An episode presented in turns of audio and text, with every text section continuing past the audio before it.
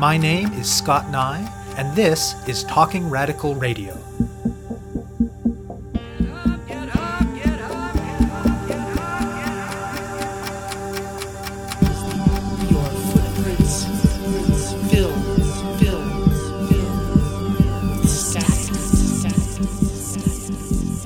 Hello, and welcome to Talking Radical Radio, where we bring you grassroots voices from across Canada. We give you the chance to hear many different people that are facing many different struggles talk about what they're doing, how they're doing it, and why they're doing it, in the belief that such listening is a crucial step in strengthening all of our efforts to change the world.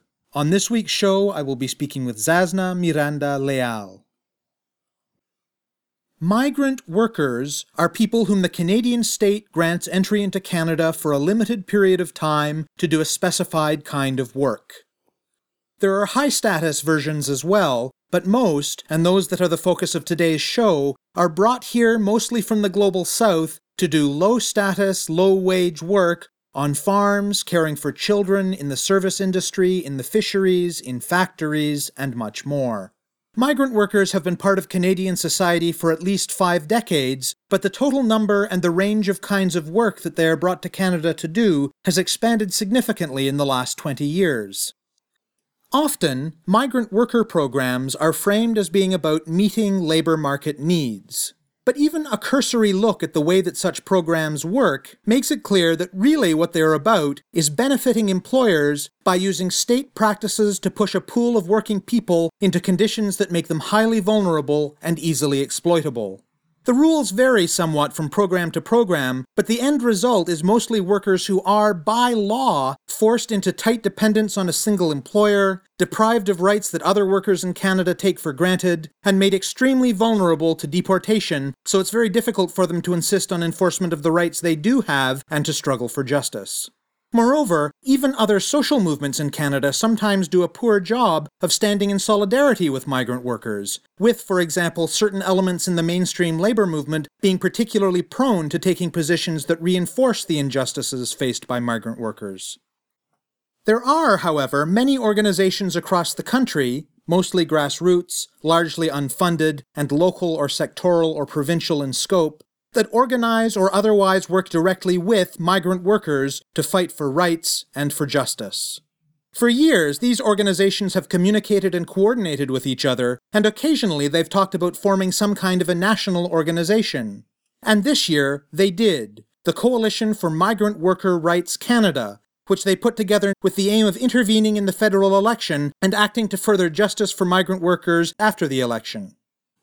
Tzazna Miranda Leal is an organizer with the group Justice for Migrant Workers, the Ontario Provincial Coalition Migrant Workers Alliance for Change, and now the new National Coalition. She talks with me about the struggles of migrant workers, the Coalition for Migrant Worker Rights Canada, and their vision for a more just future for migrant workers. We spoke by Skype to phone from Toronto. Good morning. My name is Shazna Miranda Leal. I am an organizer and I work with migrant workers. And the Coalition of Migrant Worker Rights Canada is a national initiative that was just launched between us at the Migrant Workers Alliance for Change and several other groups of migrant workers and allies around Canada. I've been doing work for many years with a group called Justice for Migrant Workers and I've been working with mostly farm workers, food workers in southwestern Ontario. We formed something called the Migrant Workers Alliance for Change here in Ontario. Maybe in 2008 we started that work. And just recently this year, the Migrant Workers Alliance for Change, who also is an alliance of 15 other Ontario-based migrant worker and ally organizations, started coordinating with groups around the country to focus more on this national work.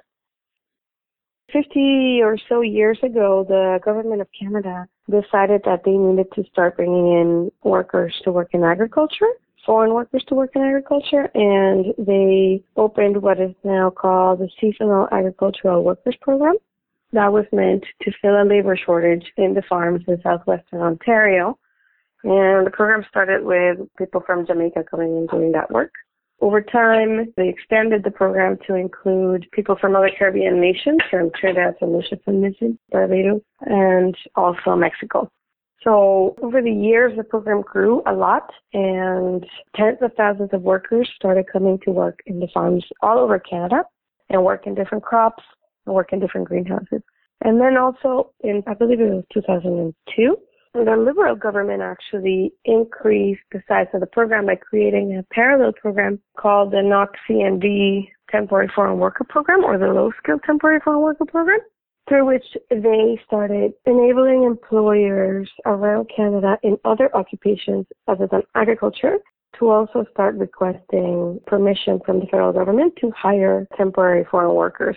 By this point, growers in agriculture had been able to expand their businesses to great, great amounts because of the access that they had to this cheap labor, right? Because they didn't have to pay workers any higher than the minimum wage. And in our experience, there were a lot of things that weren't being paid for. So workers were often seeing their own paychecks short cashed and underpaid for hours that they worked. But also in Ontario, the program was hugely successful because the Ontario labor protections actually exclude agriculture from most basic protections, including overtime pay. So, for example, workers who in agriculture work anywhere between 50 and 70 hour weeks were not receiving overtime pay, right? So it was a big subsidy for agriculture around the country to be able to have access to this labor force who, in addition, was coming in with a closed work permit, meaning a work permit that only allows you to work with one company or one employer. And in fact, restrict all labor mobility for that worker, right? So if there were any issues at work, workers could not change employers, which to this day, right, makes migrant workers a very vulnerable workforce just by the way the program is structured. We found that employers prefer those kinds of employees to people who can say no, right? So it basically creates a group of workers who can never say no, or they will lose not only their jobs, but also their work permit. So it started expanding very quickly, and then employers started bringing folks to work in agriculture, but also in services, in construction, and many other industries. There's workers in Canada working in mining, fishing, factories, you name it.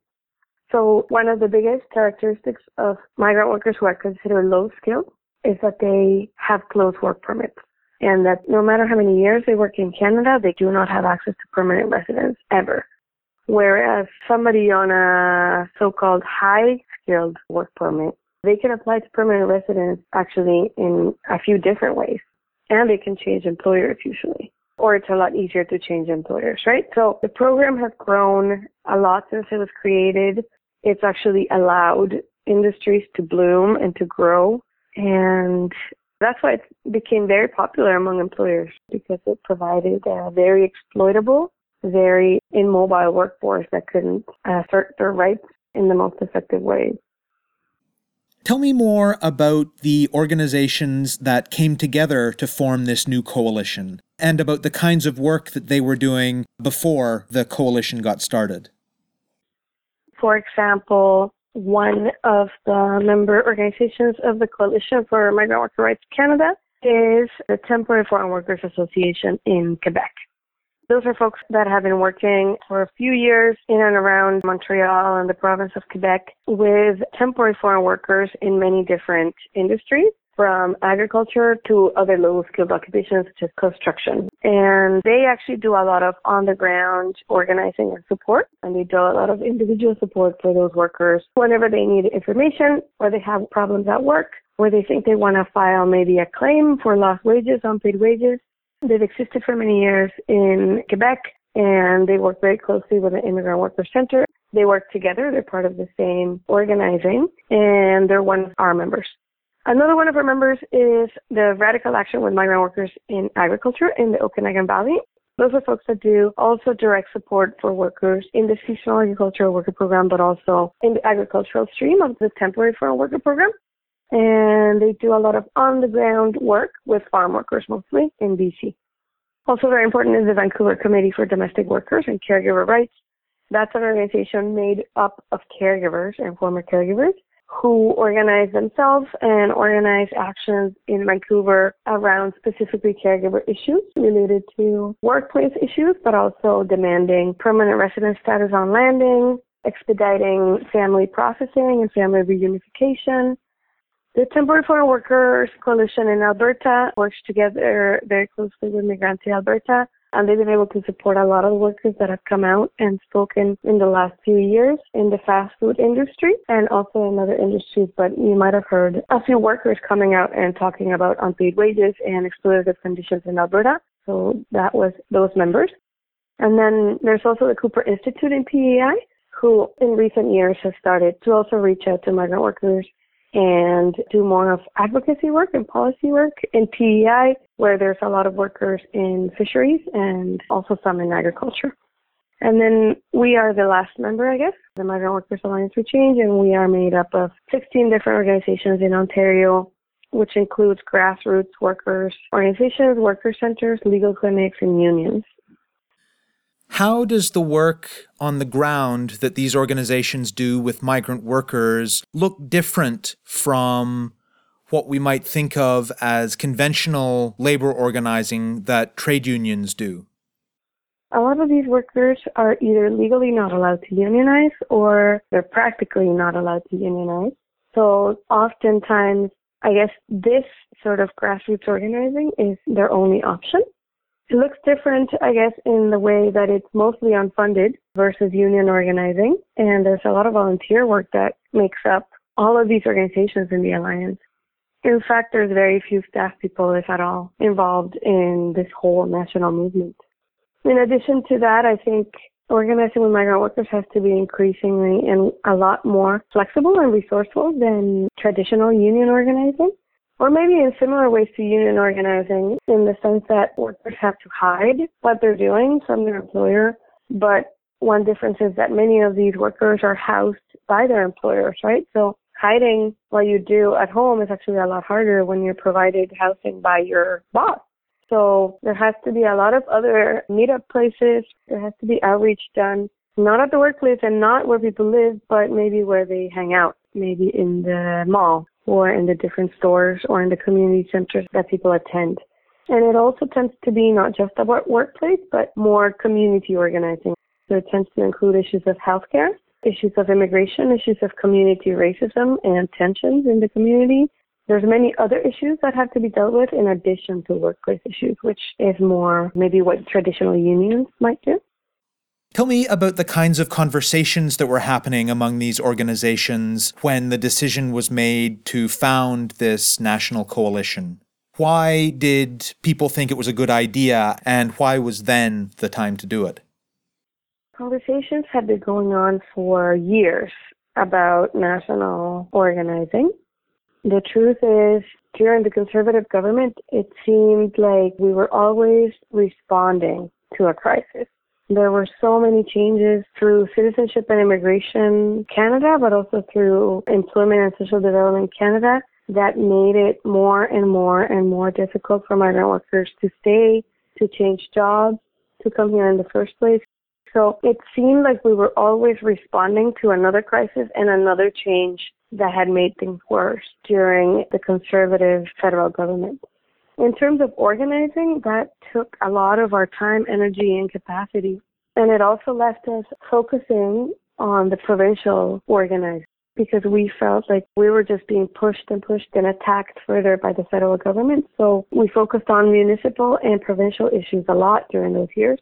And then once it was time for the elections and we thought there might be a change of government or we thought there might be a change in the structure of the government, majorities versus minorities, we thought it might be a good time to revisit those plans throughout the year leading up to the election. So we started having discussions again around Canada, although we do always talk because this population, these workers move a lot throughout the country, right? So we end up collaborating quite a bit with these folks anyway. So we decided that we would plan for the elections, even if we didn't think that we were going to get the most meaningful change through the elections, we thought it would be a good time to start discussing federal issues just because everybody was paying attention. Once elections are coming, everybody's discussing election issues or federal issues. Immigration became an elections issue because of the refugee crisis, when in fact it wasn't going to be an election issue before that in the spring and early summer. So we saw that as a moment and as an opportunity to also raise the issues of immigration regarding migrant workers and then we got things going. That's how we started maybe meeting and having conversations about launching something national publicly. The structure officially doesn't have any hierarchy. There's no chair, there's no director. We are right now acting as a coalition, and so we have monthly meetings through which things get decided, things get discussed, and so far we've been discussing and making decisions through consensus, but we're still also in the process of creating a more formal structure for decision making and membership. So right now we are all members and we all take part in suggesting new members and accepting new members and deciding on actions and strategies. And after the decision had been taken to found the coalition, what was the initial plan of action? Well, we are hoping to push and monitor the new government, especially strongly in the first few months of government. So because the House hasn't been sitting, that work will likely start in January. We are looking at how to keep our eye out right now for interviews and press conferences and announcements that are being made by the government and by the new Minister of Immigration around changes. And then also try to voice our concerns publicly in the next few months so that they are being counted in when decisions are being made around the new the new priorities or the priorities of the new government. And then it's sort of a work in progress. We will see how it goes and we will plan according to what decisions happen and it will also, I believe, be reactions to decisions that get made in the new government. But finally, we will be coming up with the agenda as well, right? And we'll be having actions around the country, hopefully this winter, and that we're already having discussions about to push for our priorities, which include access for permanent residents for uh, workers in the low wage category and also open work permits so that workers are not in those precarious situations that we talked about where they can't change jobs even if they're being abused at work. And there's a petition that you launched at the same time as you launched the coalition, right? Mm, that's right. So our petition is regarding access to permanent residence for low skilled workers and also open work permits. And you can see it on our website, which is migrantrights.ca and it sends an email to the new government and to the Prime Minister Trudeau.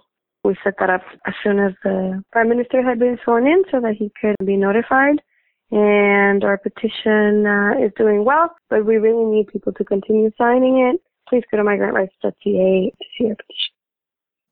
So, in terms of the core demands that the coalition is making, not necessarily just in the petition, but in general, so it's access to permanent residence, open work permits. Are those the key things, or are, are there other demands as well? There's definitely others. We're asking for better work permits generally. So that means open work permits, but it also means removing limits on work permits that don't make any sense, such as new restrictions on the labor market impact assessments that employers have to get to hire new workers that have actually made it harder for workers to change jobs and also putting an immediate moratorium on the 4 and 4 regulation and the elimination of the 4 and 4 regulation, which is something that was introduced again by the conservative government, which means that workers can only stay in Canada working for four years and then they have to leave for another four years, which was initially pitched as a way to protect workers from creating a dependency on Canadian wages and Canadian migration programs, which was very insulting. We think if the federal government really wants to protect workers, we have given them list after list of things that they can do, such as uh, listing and licensing recruiters of migrant workers who charge exorbitant fees for workers to be able to come to Canada. And then a very important thing is that we want permanent resident status for migrant workers on arrival to Canada, just like high skilled workers have access to. That is one of the most important demands and one of our long-term demands. But we are willing to start working with the government as soon as they show us that, for example, they're going to remove restrictions on work permits. Have there been any indications from the new government yet about what their plans are in terms of reforms in this area? Not yet. Unfortunately, we did hear right before the elections from Mr. John McCallum, who is now the Minister of Immigration, so right before the elections, he did respond to some media coverage of an action that one of our members organized, the Caregivers Action Center, around caregivers and the inability to change jobs and the different vulnerabilities that they face. He did respond to one of the articles that covered that action and said that the Liberal Party wasn't considering permanent residency for caregivers on arrival, which was very disappointing. And then, of course, they got elected, and we haven't heard back on that issue. And we did, of course, look through their campaign promises and the mandate letters. And there is an indication that they will look at LMIA restrictions through the mandate letter that was given to the Ministry of Immigration, but no indication that they're actually looking at permanent residence or open work permits or anything like that. But not to worry, we haven't met with them yet, and we have quite a few different actions coming up that I think will ensure that they hear those demands and then they make sure that those are missing from their priorities right now. Tell me more about the actions that you mentioned. They're actually not definite, but keep your eye out on our website and our Facebook. In the month of December, there should be a couple of things coming up. We want to make the Ministry of Immigration and our new immigration minister realize that there's other things that caregivers and other migrant workers need in addition to what they're considering, and that this is just the beginning of our relationship with them. So these will be actions that are organized by workers around the country. So this should be very interesting. Our actions tend to be, you know, grassroots and very inspiring. So please do come out and keep an eye out for that. And we always organize also nationally and provincially, so they will happen in several cities at the same time. And I think that's all I can really say about that right now. The details are not decided on yet.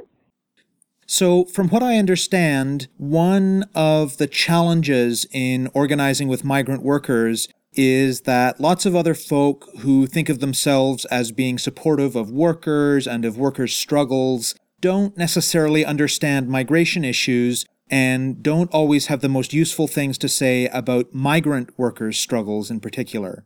Talk a little bit about that challenge of engaging with other folks who think of themselves as progressive but don't necessarily have a lot of understanding of migrant workers' issues and struggles. Yeah, I mean, it's interesting, right? Because we're working in the intersection of immigration law and labor law or issues and so people who have dedicated their lives to workers' issues don't necessarily see immigrant workers or migrant workers or people who are migrants as workers until we start forming a part of the conversation. Similarly, in the immigrant rights movement, I think people for a long time have regarded migrant workers as not humanitarian migrants, but as economic migrants or, you know, in some way not a part of the struggle. So we do, I think, walk a fine line where people might not even consider migrant workers part of their struggle. In addition to that, it's been difficult also to get some people to see workers as part of the struggle, but then also to think that it's important solidarity to also be a part of this movement and movement for migrant worker rights a lot of labor leaders over time have had trouble really grasping what it is that we're asking for or why we think workers should have access to permanent residency. And you'd be surprised how much pushback we've gotten, or maybe you wouldn't be surprised, from some labor leaders on the fact that workers should be allowed to stay here in Canada and live, right? Or that they should come with status just like everybody's families did 40 years ago, 60 years ago, right? It used to be that people came with their families with status all those programs have changed. And so those pathways do not exist anymore. So you'd think people would be more open to the discussion of migrant workers being a part of the labor movement, but also realizing that Canada needs hundreds of thousands of immigrants every year to continue the economic growth that keeps the economy moving, right? And so that it's not in fact a floodgate issue and we're not all of a sudden going to be flooded by all these people. And also that our families in the labor movement who came to Canada, they were not, by the most part, skilled workers, right? They were not engineers. People came to Canada as construction workers and seamstresses and clerical workers. And that was okay, right? That work is important work and needed as well. So those are the sort of discussions that we're having to have with people and it's definitely a work in progress.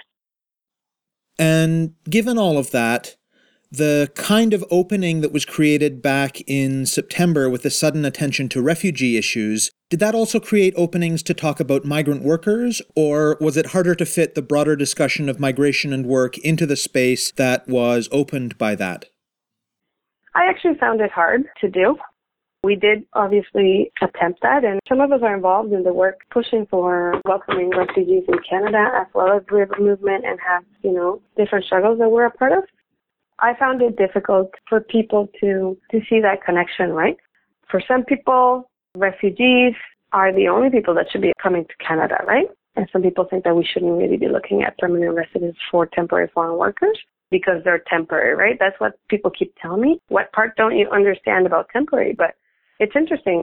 If those people actually looked at the statistics and the history of Canada's economies recently, they would realize that those jobs are not temporary, they're permanent. They've been there for at least 50 years, right? They're not going anywhere, and those jobs have been filled by the same migrant workers for the last 10 to 50 years. So they're not temporary. It's just that the government has constructed in a way that they're permanently temporary. So, if people who are listening to this are supportive and they want to get involved somehow, beyond signing your petition, what can folks do to uh, get involved? So, I would go to Migrant Rights Canada and actually take a look at a couple of the reports by Faye Faraday that we put up. Faye Faraday is a constitutional lawyer that we know and that has been writing on this issue for a long time. And then also check out the websites for Justice for Migrant Workers, for the Migrant Workers Alliance for Change, and our Facebooks. We share resources there all the time. The contact information for every one of those organizations that are members of the National Coalition is on the website. So I would suggest that you look at the organization that is locally the closest to you and that you support them in the work that they either have going on the ground provincially or you join their work at the national level. But yeah, currently the coalition is not set up in a way that it can take individual supporters, but rather would prefer that people go to the member organizations and offer their support there. As I said, a lot of these organizations are unfunded. So if maybe you're a part of a union local that has some funds, you might want to look at helping them find some of the money to do their work. Clearly, some people are volunteer organizations, so we use money wisely. You have been listening to my interview with Tzazna Miranda Leal, an organizer with the new national organization pushing for justice for migrant workers called the Coalition for Migrant Worker Rights Canada. To learn more about their work or to sign their petition, go to migrantrights.ca. That's migrantrights.ca. To find out more about Talking Radical Radio, the guests, the theme music, and the ways that you can listen, or to suggest topics for future shows, Go to talkingradical.ca and click on the link for the radio show. On the site, you can sign up for email updates or follow us on Facebook or Twitter. I'm your host, Scott Neigh, a writer and media producer based in Hamilton, Ontario, and the author of two books of Canadian history told through the stories of activists, Gender and Sexuality, and Resisting the State, both from Fernwood Publishing. Thank you very much for listening, and I hope you tune in again next week.